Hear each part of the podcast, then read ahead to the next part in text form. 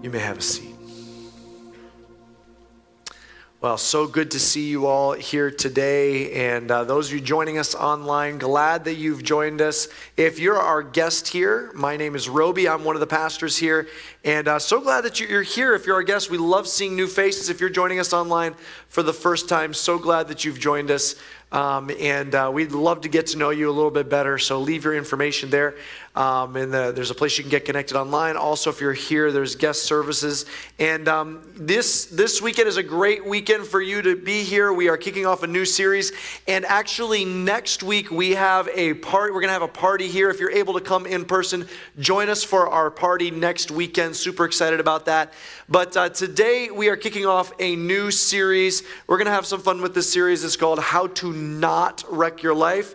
Um, something I think that we all would like to avoid. And so we're going to be talking about things, you know, there's so many things in life that are unpredictable, but there's some things that we can actually have control over in our lives. And so we're going to target those things as we're working through this particular part of Scripture and ask uh, God to, to um, bring those things to life and to light into our lives and and uh, pursue after those and make sure that we are we're following after him in a way that we're not walking into trouble. And so Excited that you've joined us as we're kicking this series off. And so, what I'd like to do is we're going into this time of Bible study. I'd like to just ask God, I'd just like to go into a moment of prayer and ask God to speak through uh, this time together. So, let's, let's pray together as we go into this, uh, this passage together.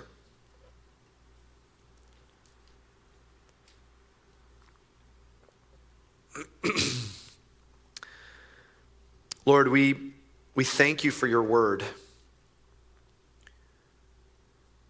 And we thank you that you're the type of God that has seen fit to leave us a source of truth.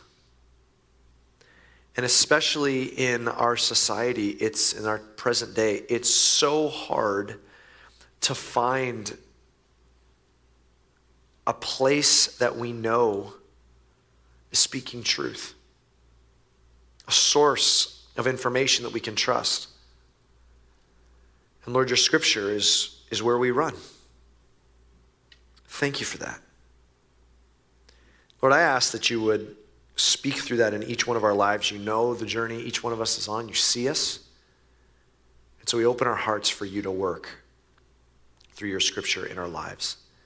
And we lift all this up in Jesus' name. Amen.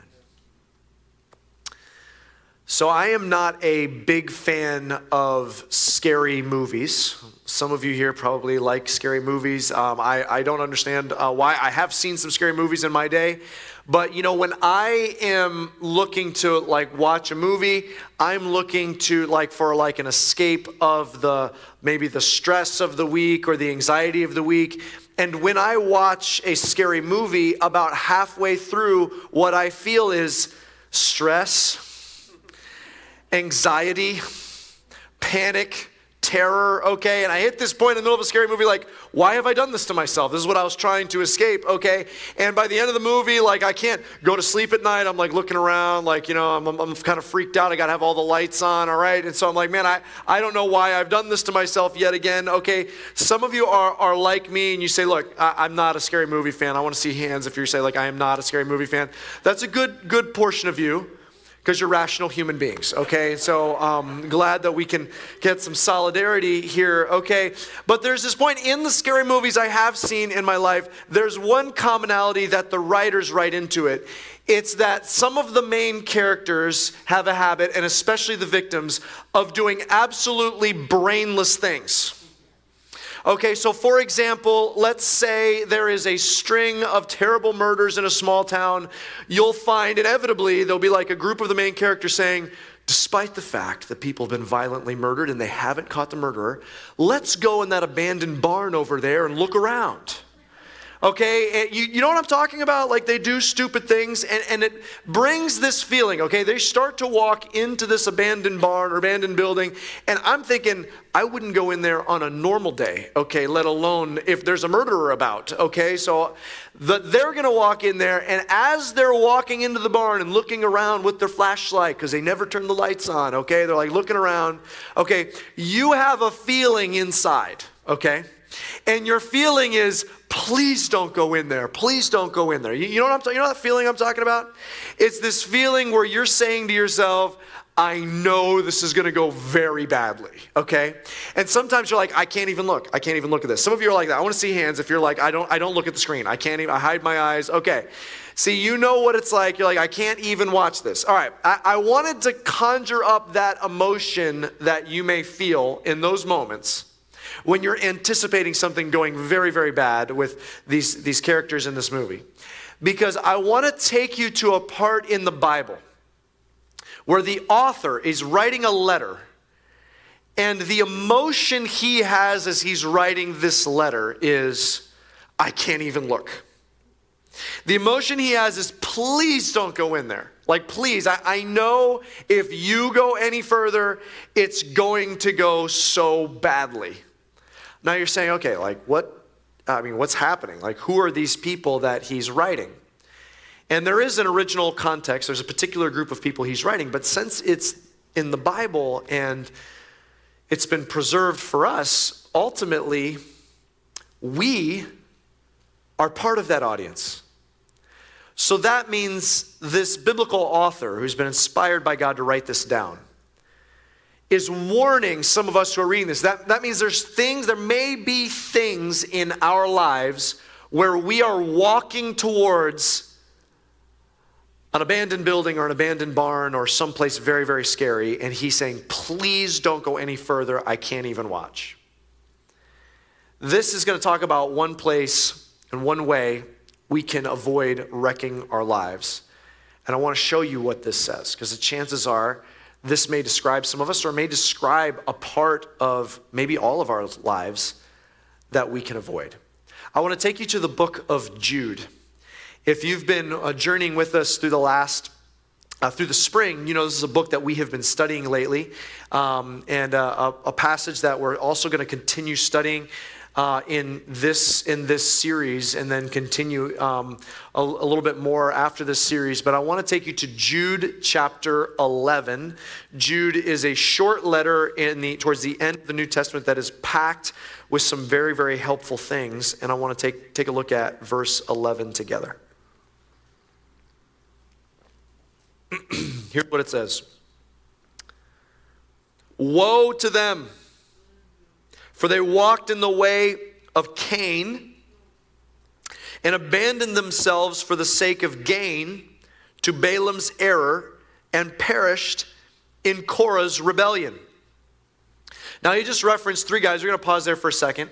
He just referenced three guys from the beginning of the Old Testament that are notorious bad guys Cain, Balaam, and Korah. They're all happened in different generations. They, each of their stories are all three told in the first few books of the Bible. And they're so notorious that their stories are then repeated throughout the rest of, or they're at least referenced throughout the rest of the Bible. These are bad guys. And what he's saying is that there's a cer- certain group of people that he's writing about, Jude is saying, there's a certain group of people that are acting like these notorious bad guys. But more than that, it's not just some of them are acting like one, others the other. He's saying there's some, and they're acting like all three. It's like the trifecta. They, they represent all three Cain, Balaam, and Korah. Now, Cain is the one we're, we're going to zero in on here in, in a few minutes, but he's saying he's, they act like all three. Okay, who's this them? Like, what is the them that he's talking about? Well, he's writing to a church. So, this them is not bad people out there. He's talking to people inside the church that are walking in the pattern of these three bad guys. In fact, he's in just a, moment, he's going to refer to them as hidden reefs. Now, I want you to imagine uh, you've probably been on a boat at some point in your life. Maybe you've been out on the intercoastal or out on, on um, Biscayne Bay or something like that. Uh, you've been on a boat, but I want you to imagine being in a boat in antiquity, in ancient times. And our modern boats, almost all of them are equipped with some type of sonar where you can see what's coming underwater. You can see the uh, ocean floor.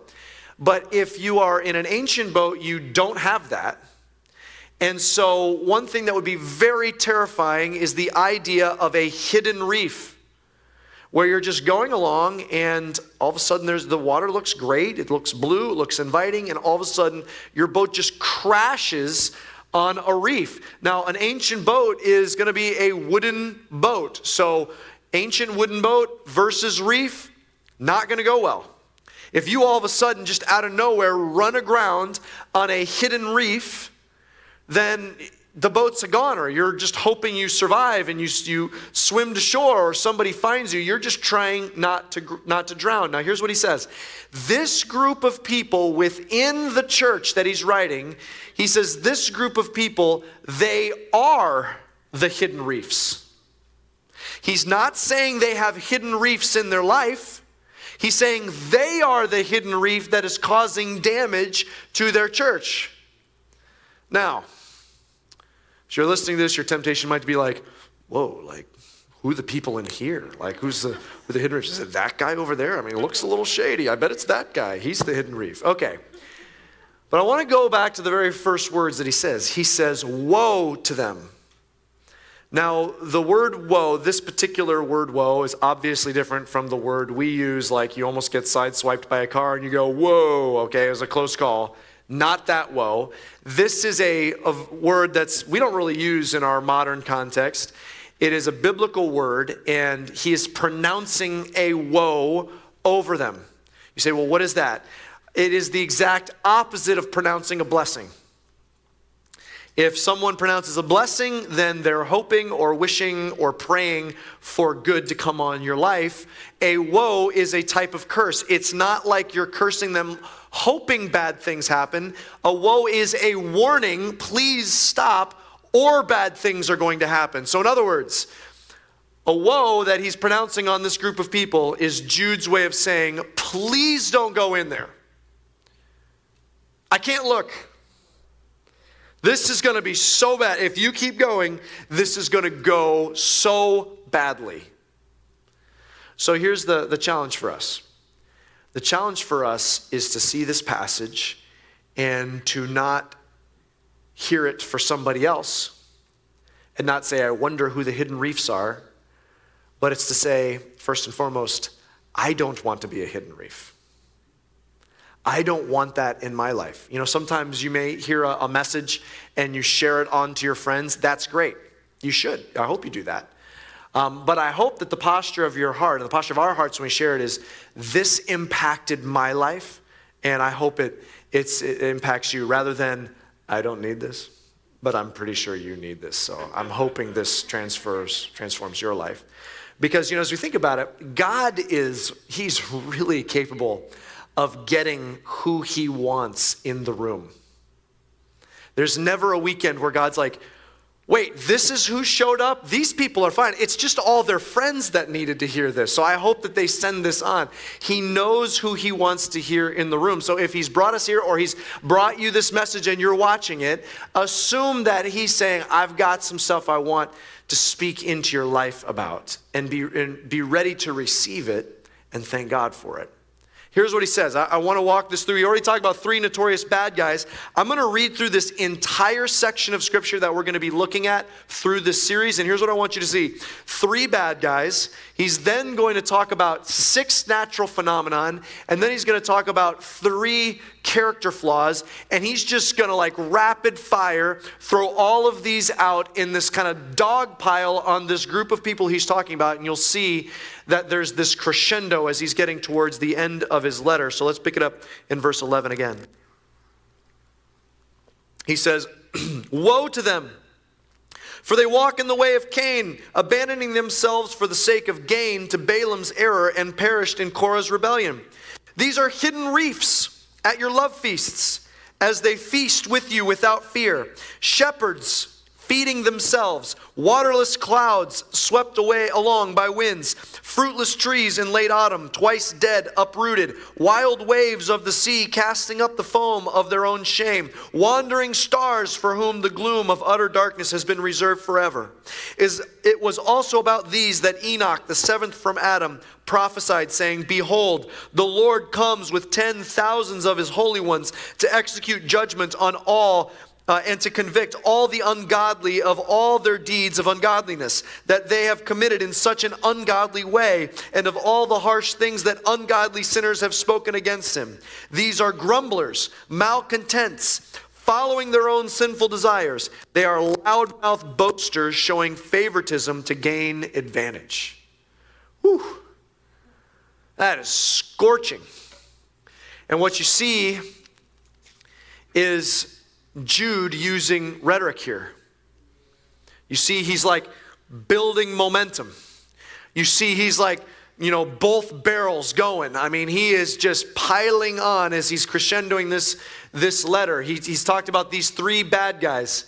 Now he's talked about these six natural phenomenon. He talked about hidden reefs. He talked about self-feeding shepherds. He talked about waterless clouds. He says these people are like fruitless, dead, uprooted trees. He says they're like wild waves. He says they're like wandering stars.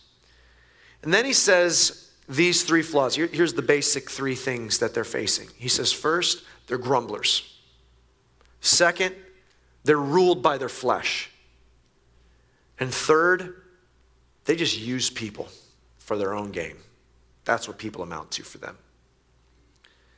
And what he says in here, in the middle there, he talks about there's basically there's judgment waiting for them. Remember that one verse in the middle there where it's talking about like basically he says the word ungodly like four times? He says they're ungodly in their ungodly ways and god's going to punish them for their ungodly and all the ungodly. He just says it over and over and over. What is he saying? He's saying there's judgment coming for these that are ungodly. He says there's some in their midst that are so lost remember he's he's not talking about people out there he's talking about people in the church he's saying some are so far lost that they don't even realize that they're not saved from judgment. They're not saved. And so he's, he's calling them out. He's like, oh, the signpost, this woe, this warning, please don't continue in here because it's going to bring destruction into your life. You say, okay, he, he, he's saying not to wreck our lives. I mean, what does that mean? So here's what I want to do. I, I, just, for today, let's just take one part of that. Let's just take the story of Cain. Let's just take one of them.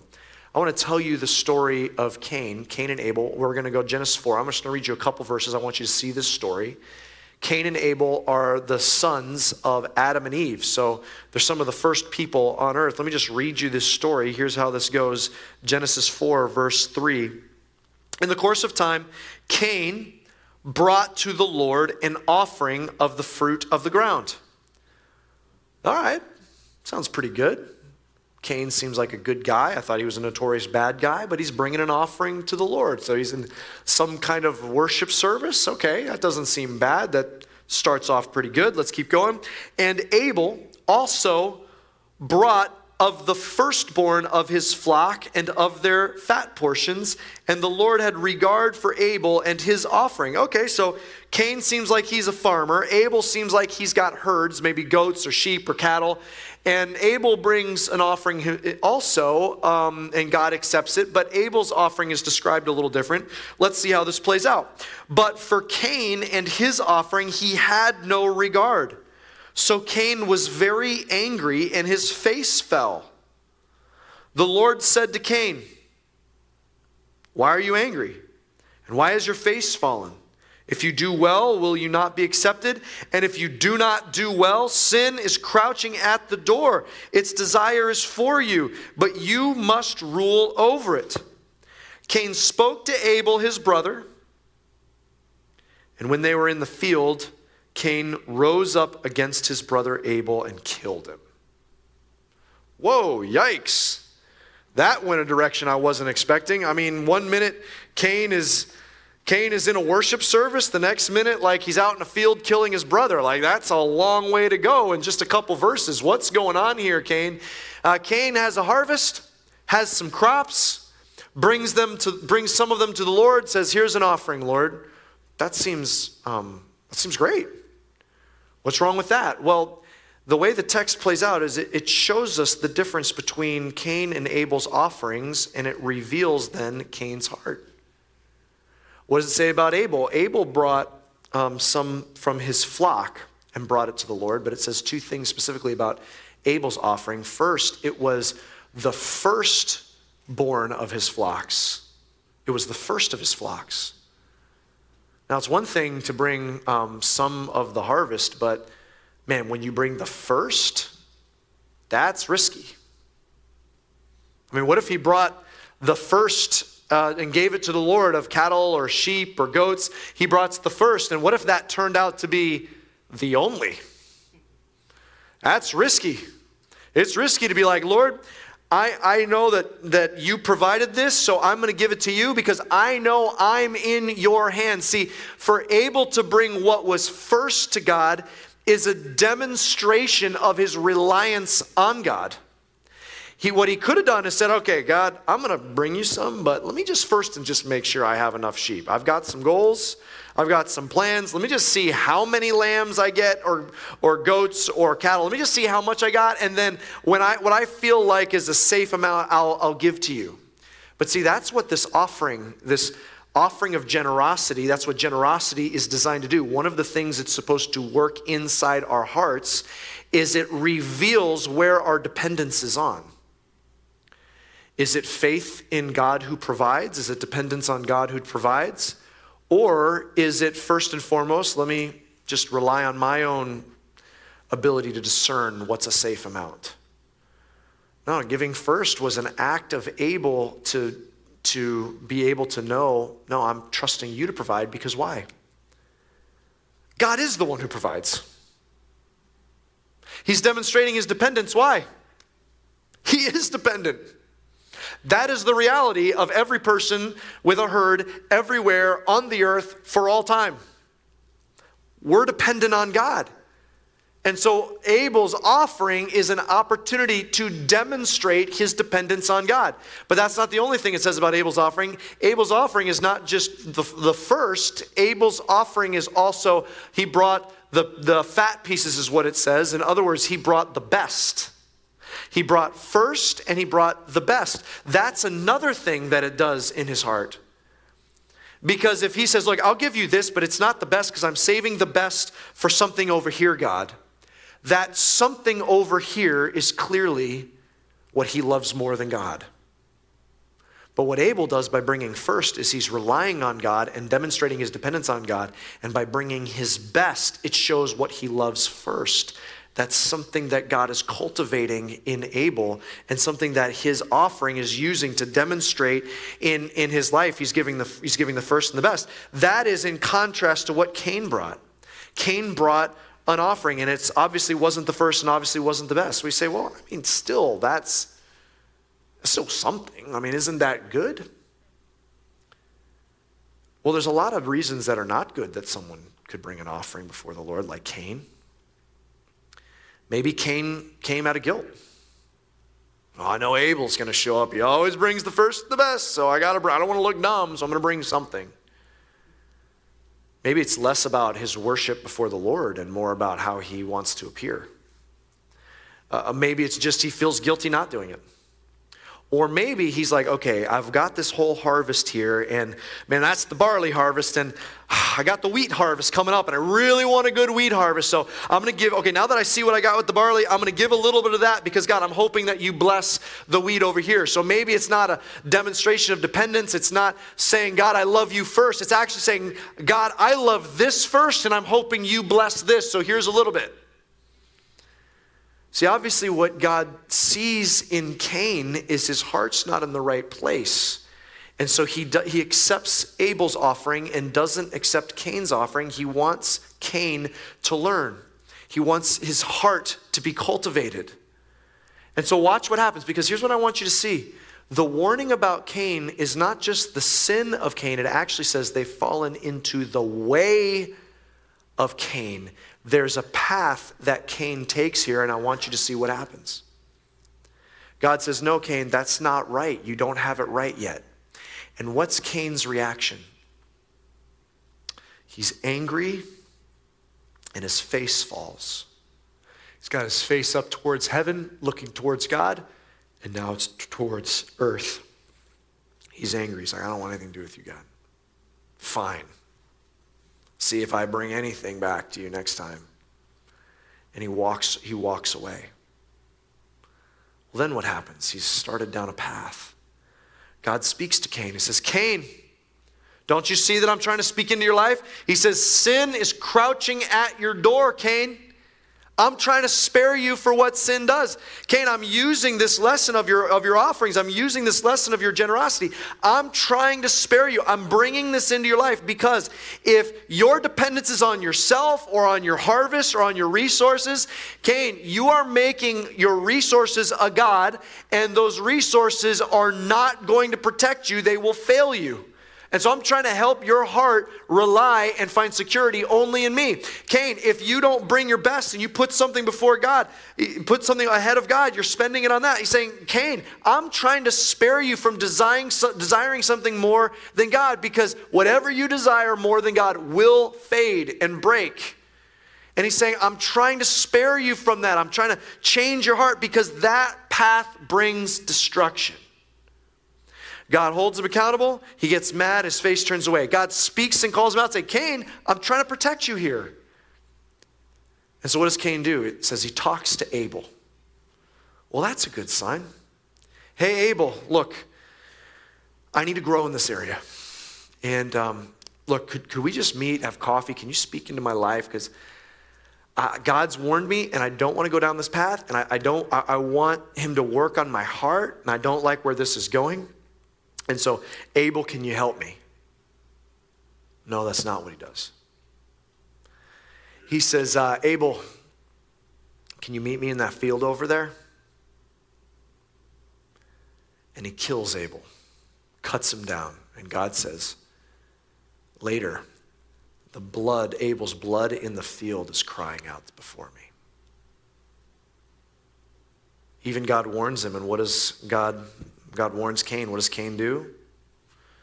Now, instead of going to Abel for help, he kills him. If we kept reading, we'd see that God then tells him the consequences for his sin. And what does Cain then do? God, you're right. I've messed up. I'm going to change course. Will you just he throws himself? Does he throw himself at the mercy and grace of God? Please, God, I'm so sorry. Help me get better. No. What does he do? He says, I can't believe it, God. The punishment you're bringing on me is too hard. It's too much. It's unfair. I'm the victim. See, here's what Jude is saying. He's saying there's those in, the, in their midst that are on the path of Cain. They've got something that they want to do or want to be in their hearts. And despite God's continual warning and correcting, they won't listen. He says they followed in the way of Cain. He says they're like wild waves. I don't know if you've ever heard like a, um, like a noisemaker, like a soothing app that has like the sound of crashing waves, okay? And some of you may, maybe you sleep at night to the sound of crashing waves, okay? There's something that's rhythmic about it, okay? You hear like the seagulls and you just hear the waves crashing on the shore back and forth. Or maybe you go sit on the beach and you're in your lawn chair with your eyes closed and you feel the warmth of the sun and just the sound of the waves over and over. There's a rhythm and an order to the waves. There's actually a predictability to the waves. But have you ever seen a wave that that is going against the grain. It's like going against the current. It's a, it's a wave that's not going with the natural flow. It's going back against it. And what happens? It like crashes into the other waves.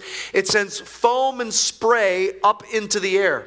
And that wave, by not going with the natural course, is, is causing that collision. He's saying there's some in your midst that are not following after the natural course that God is calling you to. There's, they're not following after the way and, and the current that God wants them to be on. And instead, they're going their own current and they're, and they're crashing up. And that spray, that foam, is the destruction in their life. That foam is the shame they're bringing in their life. He says they're like wild waves. He says they're like wandering stars. And I want you to imagine you're one of the ancients, and from your perspective, the stars move in a predictable pattern in the sky. But you see these other, what you think is stars, but maybe it's a comet or a planet. But and it's not moving predictably. It's moving in and around and across the sky and backwards. And it's not that same predictable pattern. And he says there are some of you that are like a, a wandering star going against the, the way that God has called you to go, and it's going, it's going to trail out. You're going to trail out out and be alone in gloomy darkness. He's saying, don't stay on that path, please. it's bringing destruction into your life. He says, ultimately, he says, there's a character trait. He says, those people are, they're just ruled by their flesh. They want to do what they want to do. They don't want to change. They don't want to course correct. They just want to stay on that path. And if anyone tries to get them to correct, they follow in the way of Cain. They don't want to do it. So, what's this passage to do with us? Like, how do we take this into our lives? Well, first of all, we don't listen to this for someone else, we listen to it for ourselves. Like, how is this in my life? And really, like, how do I avoid wrecking my life? Well, there's a simple truth in this text. It comes down to this Do I follow like Cain how I handle God's warnings in my life? In other words, do I curse correction or do I crave correction? Do I curse correction in my life or do I crave correction in my life? So, so if, if I curse correction, what does that look like? Oh, well, when there's correction in my life, man, I hate it, I avoid it, and I punish those who bring it into my life. Man, when there's correction in my life, man, I hate it. Someone tries to speak in my life, hey, who do you think you are? I, I don't want to listen to this. I don't have to listen to this. I'm out of here. I hate it. I don't want anything to do with it. It's always a, any correction, no matter how helpful it might be, no matter how badly I need it, no matter how true it may be, if there's correction into it, I assume it's a bad conversation because it makes me uncomfortable. I assume, oh, this is bad. I, I don't want this in my life. I hate it. If I curse correction, then I, I avoid it. I avoid those who might have the courage to bring it into my life. And, and, I might say, like, I'm done, I'm done, I'm not listening to this person anymore. I'm walking out of this conversation. I don't want to do this. I don't want this person in my life. I'm going to get some distance from them. No, I don't want this in my life. I avoid it. In fact, I, um, I may say, oh, I can't believe another, another boss that's, that's speaking this into my life. Well, I just have this, must have just had this string of bosses that all have something against me, or they must all be threatened by me, but I'm, I'm out of here. I quit. If I, if, I, if I curse correction, then I hate it, I avoid it, and I punish those who bring it to me. I, I shoot the messenger. Just like Cain, I do violence. What do you mean? I don't do violence to anyone. Well, sometimes what happens if someone curses correction, when someone tries to bring a truth to them, what happens is they get big and intimidating to try and back them off. I can't believe you do that. They, they yell and shout. They wave their fists. They get in their faces. I can't believe that you would do this. How dare you? After all the things that I've done, and you know, you know what I'm going through? I can't believe you do this. And they, and they intimidate or they guilt or they shame and they just pour that down on someone. And the louder the other person gets, they get even louder. And they're going to stand up and be intimidating until that person backs down.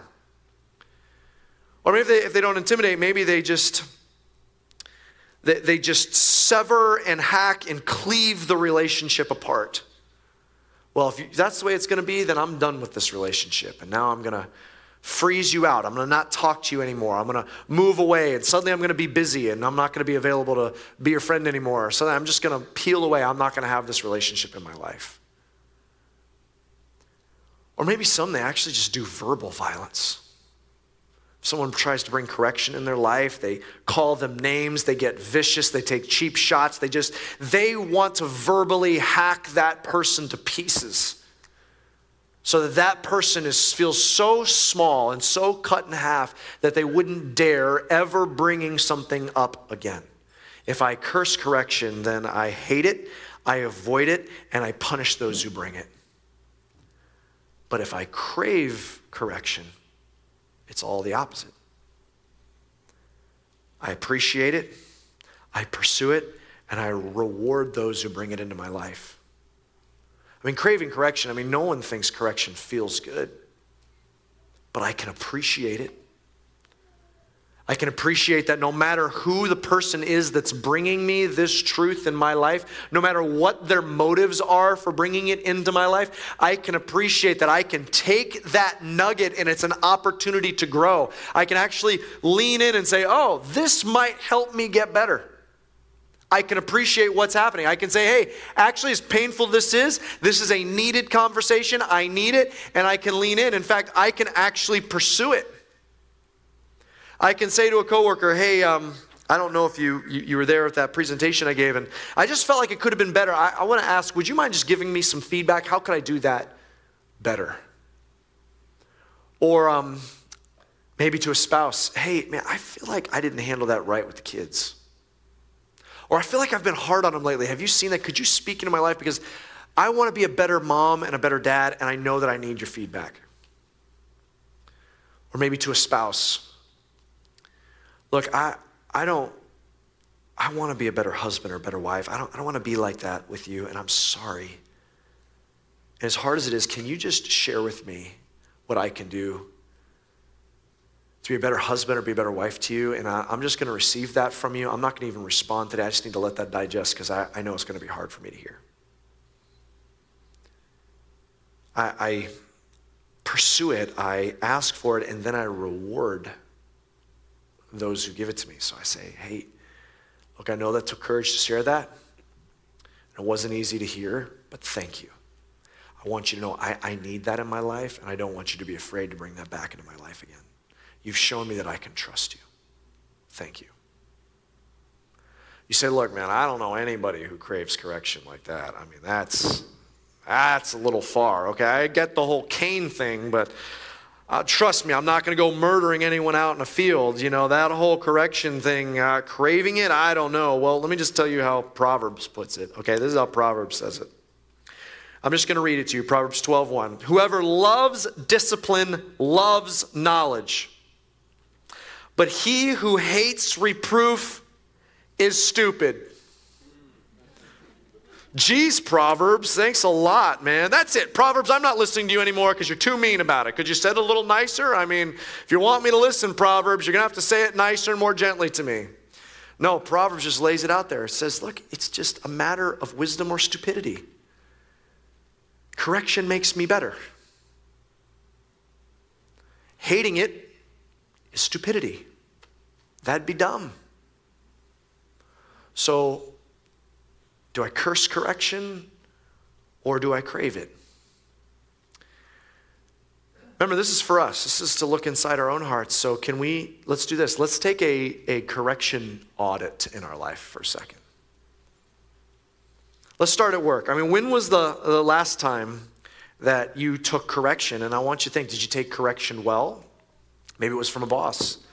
Boss gives you some feedback, gives you some correction. How did you walk out of that office? That obviously, either way, it's not fun, but you walk out of the office and was your mind full of cursing towards the boss? Oh, that's just, it's typical. I mean, what he corrected me on, he or she's done, I mean, like a hundred times, and now I do it and they call me out, "A terrible boss. I need to find, the problem is the boss.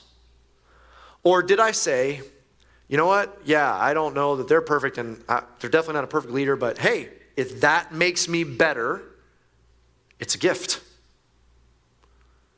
Or, or let's flip it. How about you're the boss and it was an employee who reports to you that gave you feedback that was hard to hear? Wait a minute. You're saying someone who reports to me and they're critiquing me on how I lead? No, no, no, no. That's not the way it is. If I'm the leader, then I give the feedback. They don't give me feedback. Well, maybe in the culture that you're setting. But if you want to grow as a leader, you can read a book who has no idea, that author, he or she has no idea about what you really are like as a, as a leader, and you can pick and choose what you want. Or you can have a coach who uh, you hire, which can be a great thing, but uh, they also want to make sure they remain hi- hired by you. Um, or you could get the feedback from the people who have to suffer your leadership day in and day out. They're going to give you the most, I have the most honest view of your feedback. What if you created a culture of those who have the freedom to give you feedback and you reward them for doing it? Hey, thank you. You made me a better leader today. I know that took a lot of guts to do that, but I like that. that that's helpful feedback. How about, let's move a little closer to home. How about an extended family, your, your parents, your siblings, other family that you have in your life. Uh, let's take an audit of correction. Maybe um, in your life, have, have you received correction and feedback well, or has the standard been like, how dare you speak into my life like that? Mind your own business. This is my life. I'm going to do my life. And the fact that you said that, you're going to get the cold shoulder from me for a couple months or a couple years. How do we crave feedback or do we curse feedback? How about moving into our homes? How about if you, you have kids? When was the last time I sat down before my kids and said, Hey, um, I didn't handle that so good? I need to own that and I need to apologize to you. I'm sorry. I need to ask for your forgiveness. Will you forgive me? I don't want to handle that. And I'd like to know how that made you feel. Well, I, am yeah, but I got grown kids. Probably even more important because now they see you with an adult mind and adult eyes. Okay, yeah, but mine are like really, really little. And I mean, seriously, I mean, kids apologize to parents, parents don't apologize to kids. And that's the, exactly the type of adult and parent that we would be raising if we kept that mentality. What a powerful thing to go before a child and say, um, You need to know that I'm sorry I did not handle that well. What kind of an incredible adult are you raising they see that? And by the way, what an incredible picture of the gospel you're showing them because the gospel is not that you are perfect and earned heaven. The gospel is that you're flawed and you need the grace of Jesus to save you. Our, our, our, those people or everyone around us, they know that we're not perfect. So when they are trying to help and speak that out, probably in an imperfect way, it's a gift. How about in our marriages? Sometimes the hardest place to hear correction is from our spouse. But man, that is one of the core purposes of marriage. He's placed you with someone that He's making two imperfect people into one. It's the ultimate iron sharpens iron. He's taking you and he's taking that person and he's placing you together so that you can grow together, sharpen each other. So here's what that means He is intending to use your spouse. He will use your husband. He will use your wife. That's why he put you together. He will use that person to, to sharpen you in your life. But our culture's view of marriage is yeah, I got married. Don't try to change me. You knew this is how I was when you married me. So why are you saying this to me? Don't try and change me. This is just who I am. But what if God wants to change you? What if God is saying, No, I'm not going to leave you on that path? I've got a, a, path for you, but you going on that path leads to gloomy darkness. You going on that path is going to crash and send the, the debris of those collisions in your life all over. That path that you're on is just staying on it until it's going to lead to destruction. I'm trying to stop that, and I've put someone in your life who's a witness to your life, knows your strengths and your weaknesses. And they're two imperfect people, and I'm, I'm designed it that way so you can grow. So let's audit our marriages. How do we take feedback from our marriages? How about our friendships? When was the last time you had a conversation with a friend where you sat down and said, Hey, I'm, I'm sorry I hurt you. I need to apologize for that. I want to be better. I don't know, it's a pretty deep friendship. I don't really ever do that. It may mean that the pattern of your friendships is it only stays at a shallow level. They're shallow and they're short because when there's friction or there's a collision, it's just too easy to just drift away rather than push through because you're two imperfect people. And when you grow together and go on a journey together with another imperfect person, there's going to need to be correction. It's why God brings people into our lives. How about your church? Sometimes people go to church, and as long as they hear a sermon that makes them feel comfortable or aligns with everything they've previously thought before they walk in, as long as they hear a sermon that makes them feel good and reinforces who they already are, they're happy. But the moment they hear something that stretches them or challenges them or makes them uncomfortable, they leave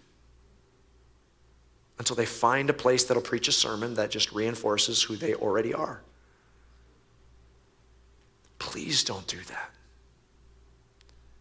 Please don't curse correction, crave it, because it's God speaking into your life.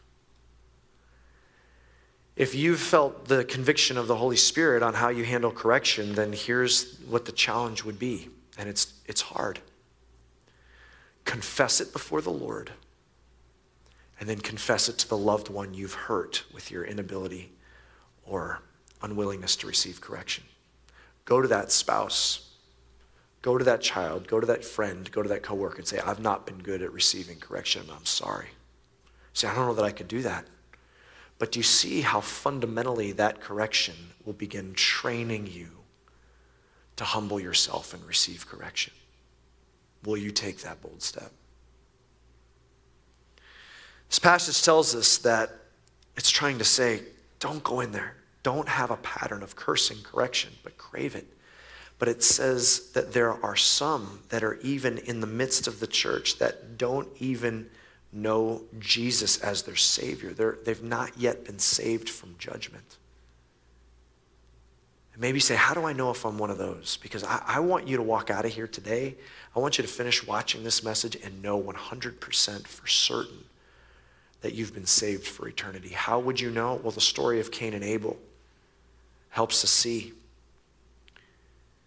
Abel and Cain, they both bring offerings before the Lord. And that's fundamentally what we do in when it comes to religion. We bring our lives before God and we say, Here's my life. Is it enough for acceptance?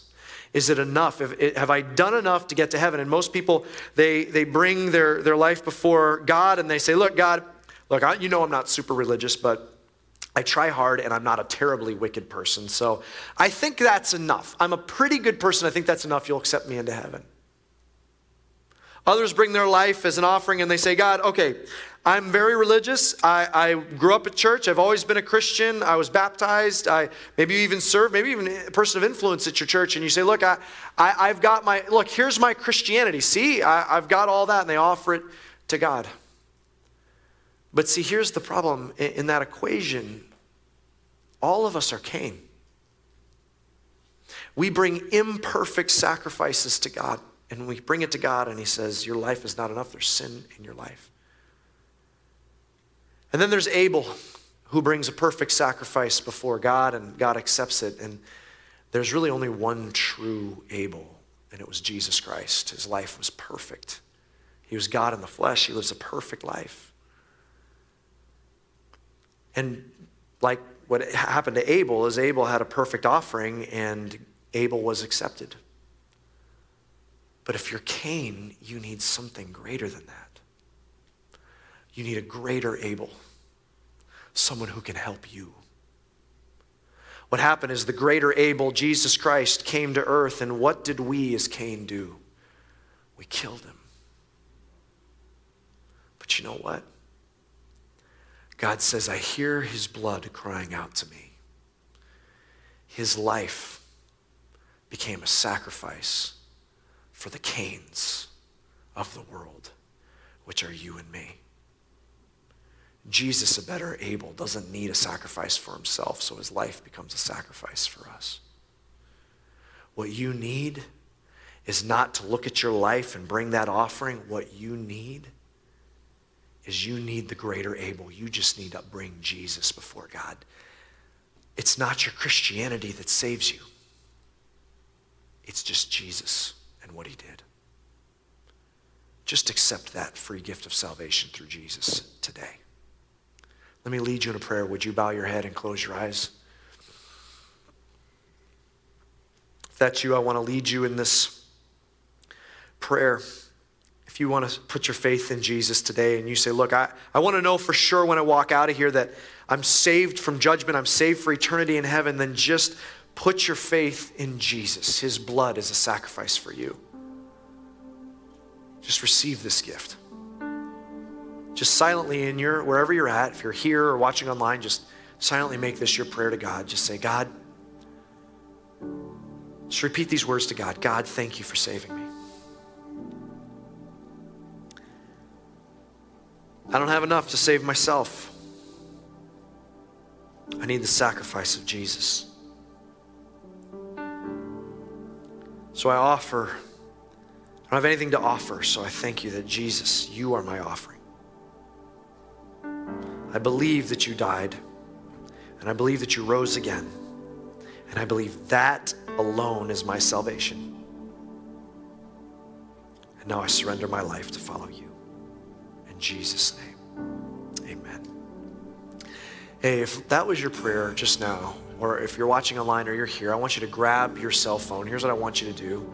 If that was your prayer, I want you to go to your, your browser on your phone and go to cityrev.org slash faith. What we want to do is we want to send you a Bible. We want to celebrate with you, let you know what these next steps are.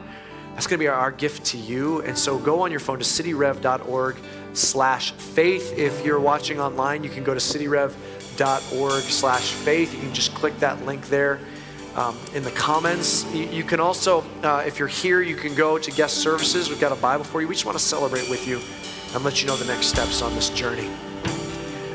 Church, we're going to close with a song where we acknowledge that even when it's difficult, even when it's hard, even when it's challenging, He's at work. That He's got a way He's, he's making for us. Even when no one else has a way, even when we can't see it, He's making a way for us we can always know He's so good, He's so loving, He's at work in our lives, and we can trust that. Let's declare that together. Would you stand with me as we close with this song?